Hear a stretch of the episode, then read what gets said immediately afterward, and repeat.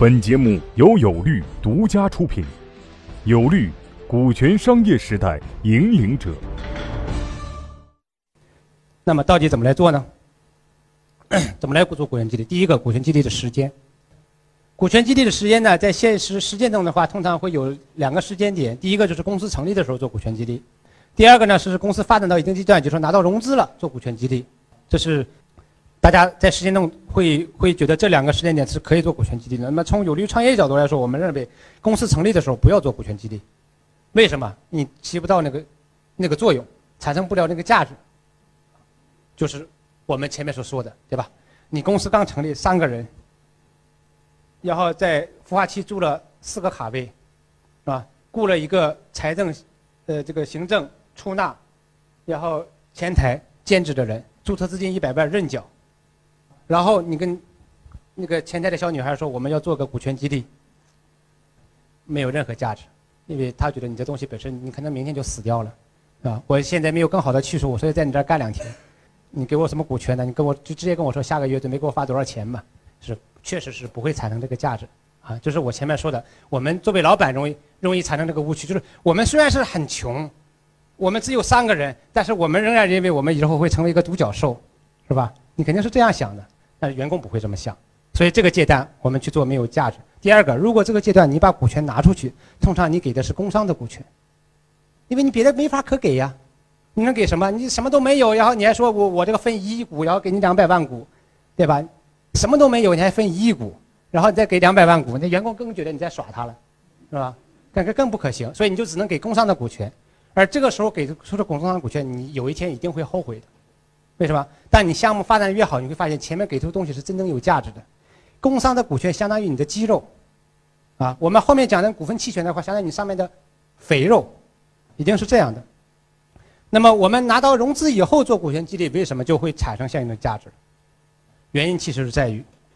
如果我们拿到融资，也意味着我们项目的价值不是我们自己的一个评判了，而是第三方对我们的项目价值进行了一个评判，对不对？比如说，无论你估值两千万也好，估值三千万也好，这个价值是第三方进对你进行评判的，而这种第三方的评判对于员工来说，他通常认为是具有可信性的，这我觉得是一个很常很很正常的心态。就比如说，我们在给给给这个胡总打工。对吧？他现在做股权激励，那我我对他的价值可能会有一点疑义，对吧？但是他比如说现在拿到投资了，说估值五千万，他要做股权激励，那我觉得不错。为什么？然后某某某个牛的基金投了他。比如说我们刚服务过的一个做股权激励的一个做教育的项目，他拿了新东方的投资，啊，然后他们也马上准备上西山板，九五后小孩子做的，我还我觉得很了不起啊。所以我刚才说了，我对八五后九零后是没有偏见的啊，没有偏见。大家时代不同，物质条件不同。所以做事方式和方法不同，但是我们认为我们七零后那种责任感还是还是一个一个值得大家去去去去什么去发扬啊，或者去传承的一个东西，传承一个东西。他们就是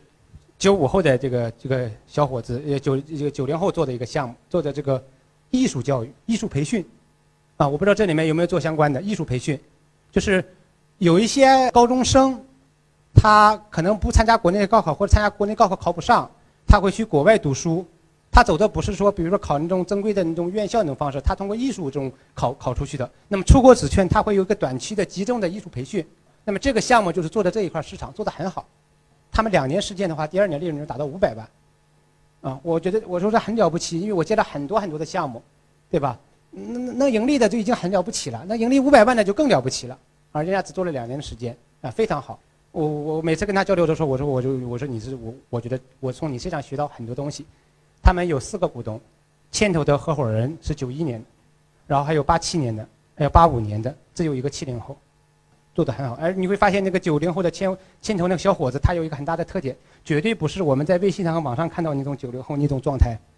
每每天去站台，然后去做一些一些特特立独行的营销。啊，他是实实在在做事的。我的总结总结就是，这个九零后他有七零后、八零后、九零后的特点，他把它融合到一起，很很沉稳，你看不出他是九零后，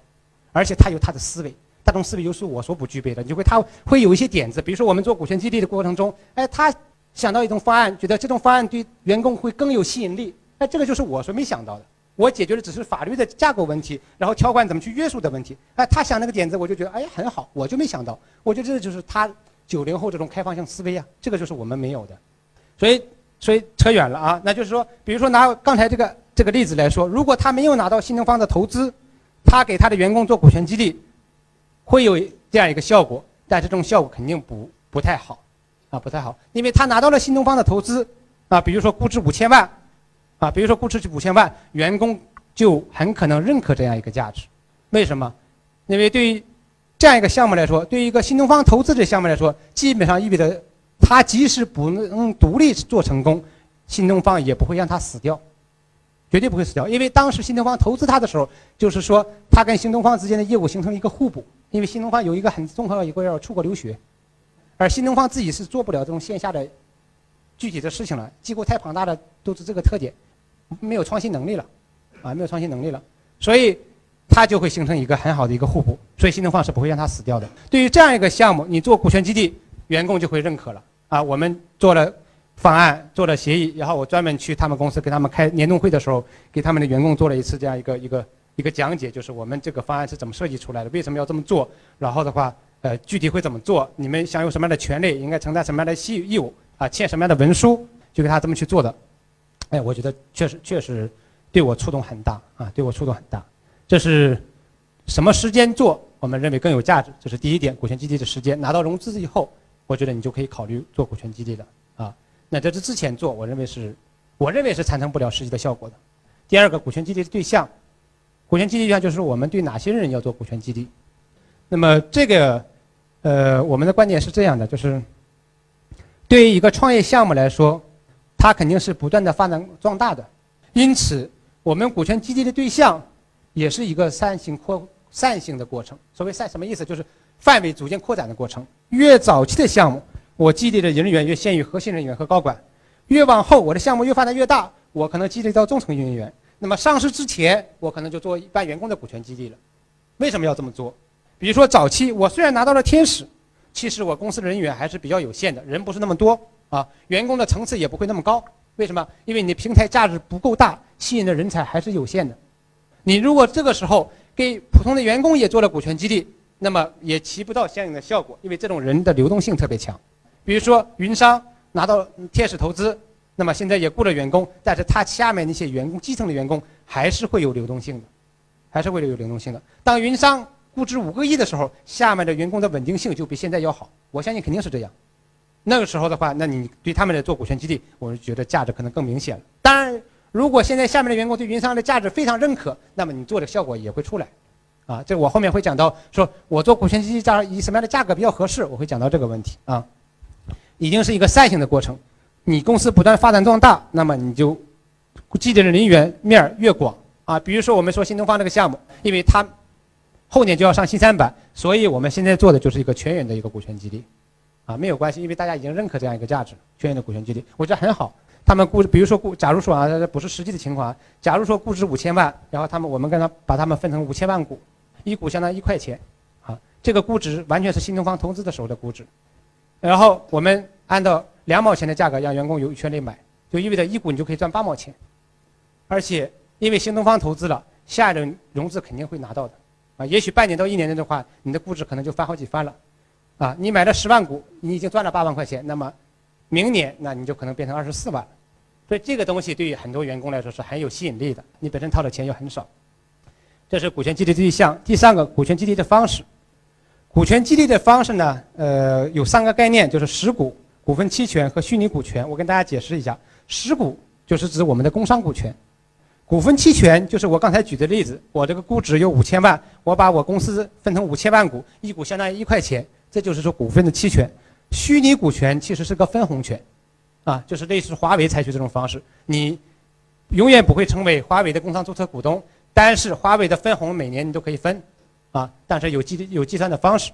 关于实股，我需要跟大家说一下，实股为什么在股权激励这里面单独提出来呢？其实它这个好像跟我前面说有一点矛盾，对吧？我们说你公司拿到融资了，你大发展到一定规模了，你再做股权激励。那那个时候的话，你就可以用股份期权了。为什么还要有考虑实股的问题呢？因为说有些项目，在早期的阶段，也许我们还没拿到融资，或者我们拿到了总期资种子期的投资，我们会需要吸引一些比较核心的人员来进来。比如说，我的团队其实还是需要一个小的技术合伙人来完善我这个团队。那对于这样一些人才，我们通常会给他一点工商的股权，比如所谓的实股。这其实也是股权激励的一种方式。如果以这种方式给他，我们通常会怎么做呢？通常会怎么做呢？就是，比如说我找这位先生来做我的小的技术合伙人，我说你来吧，我会给你百分之二的股权。这百分之二的股权，我首先第一步不会让他成为工商注册的股东，第二个我会让这百分之二分四年或者五年来实现，啊，一定是这样的，这就是所谓的实股。但四年之后。他全部行权完了，那么他就会成为我百分之二的工商注册的股东，